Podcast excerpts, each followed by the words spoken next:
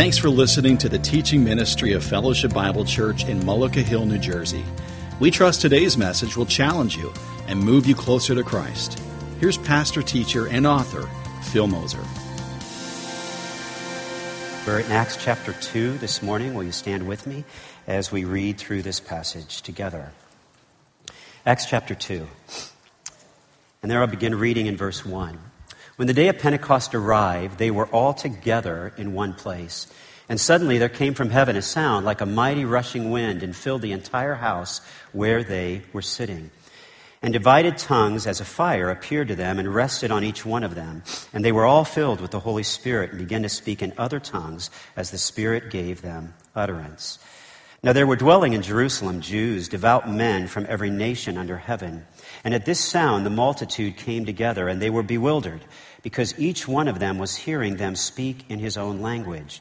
And they were amazed and astonished, saying, Are not all these who are speaking Galileans? And how is it that we hear each of us in his own native language? Parthians and Medes and Elamites and residents of Mesopotamia and Judea and Cappadocia and Pontus and Asia and Phrygia and Pamphylia, Egypt and the parts of Libya belonging to Cyrene, and visitors from Rome both Jews and proselytes, Cretans and Arabians, we hear them telling in our own tongues the mighty works of God. And all were amazed and perplexed, saying to one another, What does this mean? But others mocking said, They are filled with new wine. Please be seated. There's a few things we're going to understand about God in this particular passage. Um, but I'm going to pause for just a moment and, and just give some introductory comments if I could. A friend of mine used to describe if you were looking at your Bible in chapter 1, you see that this book is entitled The Acts of the Apostles, because it's the apostles that take front and center in the book of Acts. But he used to say that this book would better be titled The Acts of the Holy Spirit Done by the Apostles. Okay? Just let that thought settle in for a little bit. And I want to talk about that because often we don't engage really in discussions about the Holy Spirit that are very productive. That is, conversations about the Holy Spirit that we can find passages in the Scripture that explain to us what He actually is doing on our behalf, how He is convicting the world of sin, and how He's engaging with us. What does it mean to be filled with the Spirit? What does it mean to be led by the Spirit? In fact, Francis Chan wrote an entire book about the subject, calling the aspect of the Holy Spirit the forgotten God. Now, Fellowship Bible Church um, grew up out of largely a Baptist heritage. And if that's your heritage, sometimes we didn't talk about the Holy Spirit much. But the Bible talks about the Holy Spirit a lot. In its, uh, in its growth over the last uh, some nearly 30 years now, we've added folks from all sorts of denominational backgrounds Methodist, Assemblies of God, Pentecostals, Catholics, um, Presbyterians. And if I didn't list your church, I'm sorry, but you're in there too, okay? We're glad you're here. But that means that with all of those different thoughts coming together, the only thing that can hold us together is going to be what the Bible actually says about the subject. Okay? In fact, I think that's what brings people to fellowship or maybe brings them back. The fact that we try to explain the Bible in a way that has application today. And so we start with the text. We don't start with a denominational heritage. We just start with the text. If you grew up in an Assemblies of God or a Pentecostal uh, in, environment, we are thrilled you're here. There may be places in that where you might wish that, frankly, we were just a little bit more exciting than we are. Okay? Hey, we wish that too, so help us out. Okay? Um, but please know this that in your background, you may have seen what I might call abuses of the Holy Spirit. I'm going to tell you right now, we've all seen abuses abuses of people claiming to be Christians who didn't necessarily follow Christ in what they did, or in how they acted, or in what they said about Christ or the Spirit. And I say all of that because what we're going to see today is this discussion of the gift of tongues that was given to the early apostles. And it may not be exactly what you learned or even what you may have experienced. My hope is that you'll see that it is what the scripture is saying about this particular occurrence in Acts chapter 2. And I think it's duplicated in Acts chapter 10. Now, there's other passages in 1 Corinthians 12, for instance, and Others that unpack it slightly differently. But my goal is that come the end of the service this morning, you'll say, Oh, I know what's going on in Acts chapter 2. Okay? So, with that in mind, here's what I want you to understand God directs the mission. Last week, for the last two weeks, we've talked about the mission. But you will receive power when the Holy Spirit has come upon you, and you will be witnesses in Jerusalem, Judea, Samaria, the ends of the earth. If you know the geography, you know Jerusalem is the center. Those are the people whom you know. Judea is a little further out. That's the people who are like you, but you don't yet know. Samaria is, uh, Samaritans weren't like the Jewish people, and that's why they avoided them. Those are people who aren't like me. So we would say, These are the people that I know, these are the people that I don't know, these are the people who aren't like me, and the ends of the earth are the people who are far from me in another part of the planet. What, you, what I want you to see is that God said, This is the mission, and I'm directing the mission. We don't come up with Fellowship Bible Church a new mission, okay? We don't come up with a new vision. We say, How do we do what's going on in Acts chapter 1, verse 8? So here's the first one God empowers those who are surrendered to Him. Okay? God empowers those who are surrendered to Him. And notice that word in Acts chapter, um, Acts chapter 1, verse 8. You will receive power when the Holy Spirit has come upon you. So here's the thing you got to know God empowers those who are surrendered to Him. And we see that in Acts chapter 2, verse 4, because the text says that they were filled with the Holy Spirit. There was a natural power to those who were surrendered to Him. So let's unpack, if we can, what that marks of surrender are. So there's a few of them. Here we go. When we're surrendered, we pray before we plan. Okay? When we are surrendered, we pray before we plan. Like if you're a planner, that's great. We need you. And your family probably needs you, okay? But if you plan first and pray later, okay, you're going to have it backwards. In fact, remember, that in Acts chapter 1, this is what we see that they did. Then they returned to Jerusalem from the mount called Olivet. This is after Jesus is ascended, right? And there's going to be 10 days, roughly, between where Jesus ascended and while they wait on the power of the Holy Spirit, from the 40 days that Christ was on the earth to Pentecost, which is 50 days after Passover. And when they had entered, they went up to the upper room and they came back to Jerusalem. And these were, with one accord, were devoting themselves to prayer together with the women and Mary, the mother of Jesus, and his brothers. Everybody's praying. Okay? That's what they're doing. Because in prayer, there is this natural dependence that I can't do it all. I therefore need God to help me. That's why I'm calling out to Him for prayer. In fact, the idea of supplication in the scriptures is actually that word. It means literally, I am prostrate before God. I am dependent upon God. I'm not running forward saying, I can do this on my own. Here's the second idea. When we're surrendered, we put others before our agenda. When we're surrendered, we put others before our agenda. And you're going to see this at the very beginning of Acts chapter 2. For there we read in Acts chapter 2, verse 1 When the day of Pentecost arrived, they were all together in one place. Now, Acts chapter 1, Jesus said, um, Wait for the Holy Spirit. They go to the upper room, they're up there 10 days. Peter, at one stage, stands up and says, Listen, we need to appoint another disciple, another uh, of the 12, another apostle. And they do, right? But nobody is leading this. Notice how the end of this text, uh, verse 2, says, And suddenly there came from heaven a sound like a mighty rushing wind, and it filled the entire house where they were sitting. There isn't a person up front saying, I know the way, follow me. Okay. They're all waiting. And they're all waiting, essentially, on one another. I love this language. All together in one place. All together. Now, Paul writes in other places, in, in Corinthians, for instance, he says, There's so many divisions among you, and in part I believe it. Okay? They're in the same place, the Corinthian church, but they're divided. Right? And here, in this passage, they're all together. Here's what I understand about division in a church, um, sa- sadly, from experience. That division happens when people start to promote agendas. Okay? But when everybody's concerned about everybody else, okay, there's not going to be a tendency for that same degree of division. It's not that they can't happen, it's just that we're concerned not about our agenda, but about others. They were all together. And that that's a mark of surrender. Here's the third one. When we're surrendered, we place God's desires before our own. When we're surrendered, we place God's desires before our own. That's right. It's not about what we want, it's about what God desires and what God wants. When we're surrendered, we place God's desires ahead of our own. And, and note this, again, I want to go back here if I can. And they were all filled with the Holy Spirit and began to speak in other tongues as the Spirit gave them utterance. This is beautiful. They, it's this reminder that they were filled. Now, the, the verb there, were filled, is in the present passive um, idea, which means it's present. It's got to be done every day. Okay? Every day you got to get up and say, okay, I'm willing to surrender to what God wants me to do with this day. And when we don't surrender, when we got an idea and we run ahead and we trample over people to get our agenda done, we got to pause and say, wait a minute, what just happened there? Um, and then we repent from that. And then we say, okay, tomorrow I'll start a new day. And in that new day, because it's present, it's not past, it's not future, it's present tense, I'm going to be, passive means I'm receiving it, I'm not driving ahead and doing it. Okay? I wish to be filled with the Holy Spirit.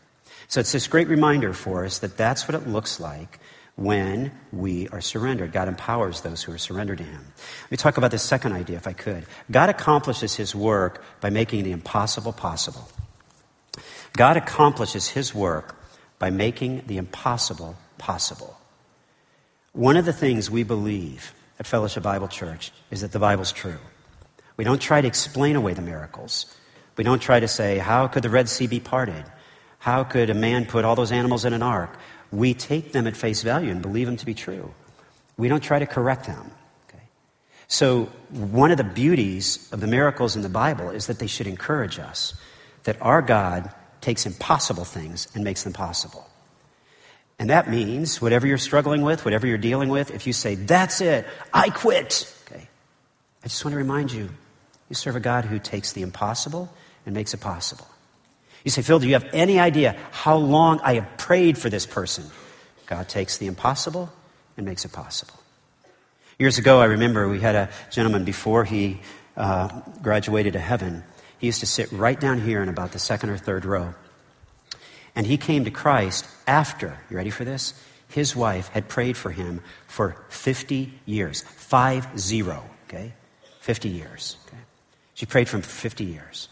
And I remember when I met their adult children, they said, Oh, yeah, that was my mom. Rocking chair, log cabin. I bet you didn't know there was a log cabin in South Jersey, but there is, okay? Log cabin, rocking chair. She'd get up early in the morning, she'd have her Bible open, she'd be praying for dad, rocking in the chair. And 50 years later, that man had this unbelievable conversion that was just miraculous. Because our God takes impossible things and makes them possible. Now, what you're going to see in this passage is things that are impossible, and that's why I'm going to use the word imagine to explain them, okay? Because things that are impossible, we can't really say, oh, I know that would happen. We can kind of say, I guess I could imagine that, okay? So let's start with this one. Imagine if a known language could be spoken instantly without ever having learned it. Just imagine. Like, uh, how many of you speak a, in, in, our congregation? Okay, how many of you speak another language fluently? Okay, not I, I know how to ask to go to the bathroom in this language. Okay, fluently. You speak another language fluently besides English. Can I see your hands? Just a handful of us. Okay, the re- my hand's not up. Okay, just a handful of you. Okay, the rest of us are true Americans. Okay, we speak one language. That's all we know. Okay, but just imagine if you didn't have to pick up the internet to learn the language. You just woke up tomorrow and bam, just like that, you spoke the language fluently. You'd say, that's impossible. That's right. It's impossible. To speak a known language instantly without having learned it. Now, for just a moment, let me, let me show you how Acts chapter 2 explains the idea of tongues. And they were all filled with the Holy Spirit and began to speak in other tongues, or different tongues is a way we can understand the Greek language there. But look at verse 6. And this sound, the multitude came together and they were bewildered because each one was hearing them speak in his own language, which means these are people who all of a sudden, when the power of the Holy Spirit came upon them, did something that was impossible. They spoke another language fluently, having never learned it, having never practiced it. That's remarkable. This isn't an ecstatic kind of utterance. This is a language that they didn't know, but they could now speak. And I just want you to fathom this for a moment. Remember the Tower of Babel? Everybody spoke one language. They all knew what they were doing. And God said, Listen, now that they all communicate in one language, there is nothing impossible for them to do. So he confuses their languages. And you can kind of picture it. The guy's at the bottom saying, Hey, send a brick up to the top of the Tower of Babel. But now he's saying it in some language the guy doesn't understand. And so he just runs around saying, I can't understand you, right? Until he finds somebody who speaks like him. And then they find a, a woman who speaks like them. And then they kind of move off in their own people group. And then they move off in their own people group because the language divided. But here, here, the gospel is so important that God has them hear it in their own language. It's impossible. I love the way that Dr. Charles Simeon writes about it. He says the miracle itself was enabling the apostles, without any previous study, to speak fluently whatever language was most familiar to their respective hearers. Can you imagine? Like you could walk up to a person and say, Oh, you speak German? Huh, let me talk to you in German. You could walk up to somebody else and say, You speak Spanish? Let me talk to you in Spanish. Okay. Where did you learn it? I don't know. I just started to speak it. Right? That's the miracle. In fact, I love what Simeon goes on to say whatever language was most familiar to their respective hearers, and to communicate unerring information on the great subject of religion, which till that hour they very imperfectly understood. That's hysterical. Okay? That means these are apostles that didn't know what they were talking about. They instantaneously went to language school, bang, and went to seminary, bang, just like that. And they knew it all, right? You say, that's impossible. You bet it's impossible because God makes the impossible possible. Now imagine, here's the next idea. If your senses could detect that the supernatural had occurred, this is a miracle. It's a miracle. That your senses could detect that the supernatural had occurred. You could see it, you could hear it, you could experience it, and you could say, There's no other explanation for this. And that's exactly what's happening in Acts chapter 2. For it says, when the day of Pentecost arrived, note this, what, what, let me back up. What makes a miracle, in many cases, a miracle, is that it can happen precisely in time and in place. Like uh, we saw a rushing wind back in September a year ago, right? A rushing wind that came through, uh, came down over, jumped across, knocked down trees, knocked down trees, just messed with some of your houses, kept going down Breakneck Road. We saw a rushing wind. But we didn't design that it would happen on the 50th day, okay, at a very specific time and a very specific place. Uh, we don't have that ability. That's impossible. But here it is. On the day of Pentecost, on the 50th day, they were all together in one place. Okay, there was a sound like a mighty rushing wind. Everybody in that room would have never forgotten it. They would have said, Remember the sound? Yeah, I remember the sound. It verifies that there is something supernatural when we actually can see it and sense it with our senses. And note this in verse 3 and divided tongues of fire appeared to them and rested on each one of them. It would have looked like this. Okay? Now, you know how this works, right? If something is above you, it's out of your line of vision. You can see everybody else, but you can't see you.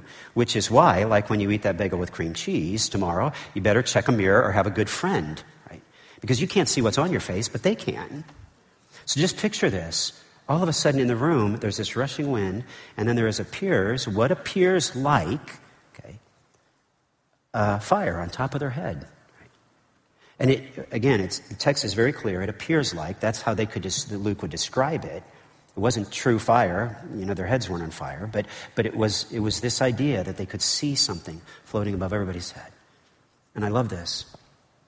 We'll get there in a second. It just wasn't one or two. It just wasn't the most spiritual in the group. It just wasn't the apostles. It says that it occurred to all of them.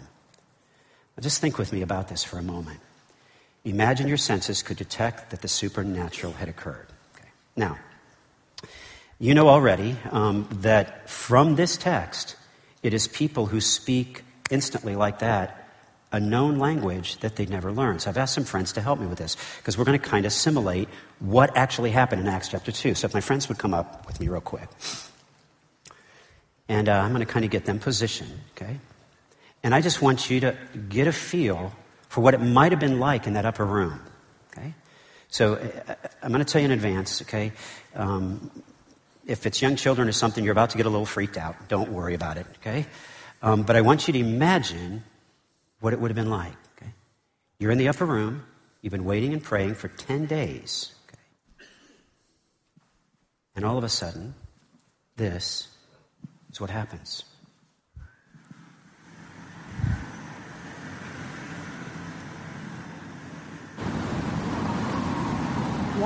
Car Dieu tant aimé le monde qu'il a donné son Fils unique, afin quiconque croit, lui ne se point, et qu'il ait la vie éternelle. Yeah. That's why some people said, man, they've been drinking, okay? That's exactly what happened. But now what, what happens is so important. What happens is these people are here speaking instantaneously in another language that they didn't know before then. And by the way, when you read those names, there's 16 different languages listed in that list. So I only gave you four. I'm only a quarter of the way there. Can you imagine if I gave you 16 people across the front? Okay. But here's what happens. These individuals walk out into uh, probably the temple court, because people would gather there in the temple court. And then when they got out in the temple court, somebody would recognize their language. Come here, guys. Come here real quick. And they'd say, hey, w- w- wait a minute. We're in Jerusalem, and this person isn't speaking. Uh, uh, let's see. Let, us yeah, come on, Greg and Becky. Okay, you guys can come on up too, because you hear your language, and so you gather right here to listen У світ, що дав сина свого однородженого, щоб кожен, хто вірує в нього, не згинув, але мав життя вічне. And everybody says amen, right? because you guys are good Ukrainians, okay? It's Right. амінь. Okay, that's great. They heard the Ukrainian language and they went there. Okay, over here, let's see. All of a sudden, you guys hear your language. Come on, come on, come on. Come on.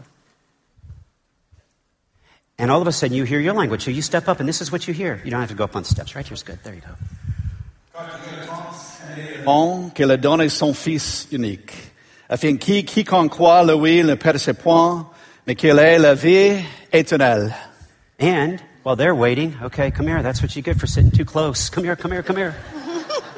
we got an older group that listen there, but you guys want to, you guys recognize this dialect. Okay, just the three of you. There you go. Mom and dad get the day off. Come here, come here. Here you go. You guys step forward because you recognize this language. തന്റെ ഏകജാതനായ പുത്രനിൽ വിശ്വസിക്കുന്ന ഏവനും നശിച്ചു പോകാതെ നിത്യജീവൻ പ്രാപിക്കേണ്ടതിന് ദൈവം അവനെ നൽകുവാൻ തക്കവണ്ണം ലോകത്തെ സ്നേഹിച്ചു Great. And how about you? Let's see. Right here. Come on, Russells. Come on. because you recognize this language. Juan 3:16, porque de tal manera amó Dios al mundo que ha dado su Hijo unigénito, para que todo aquel que en Él cree no se pierda, mas tenga vida eterna. Now, for just a moment, you might have actually recognized that. Okay, that's cool. Okay. You have the gift of interpretation, just like that. Okay. Here's what I want you to see I want you to imagine what just happened. There's this mighty rushing wind, and even people outside of the upper room hear it because the multitude starts to gather, and all of a sudden everybody's speaking, and they say, "Wait- Wait a minute. How do I understand this person in my language? Okay. You know why? Because our God makes the impossible possible.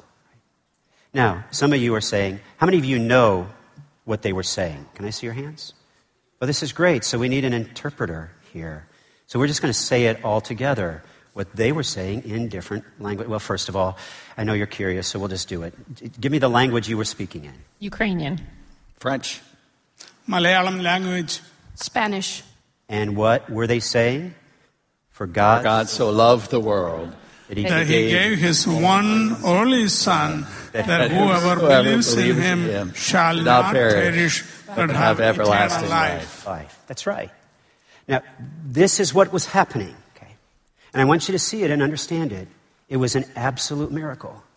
It was the power of the Holy Spirit that enabled it. Right?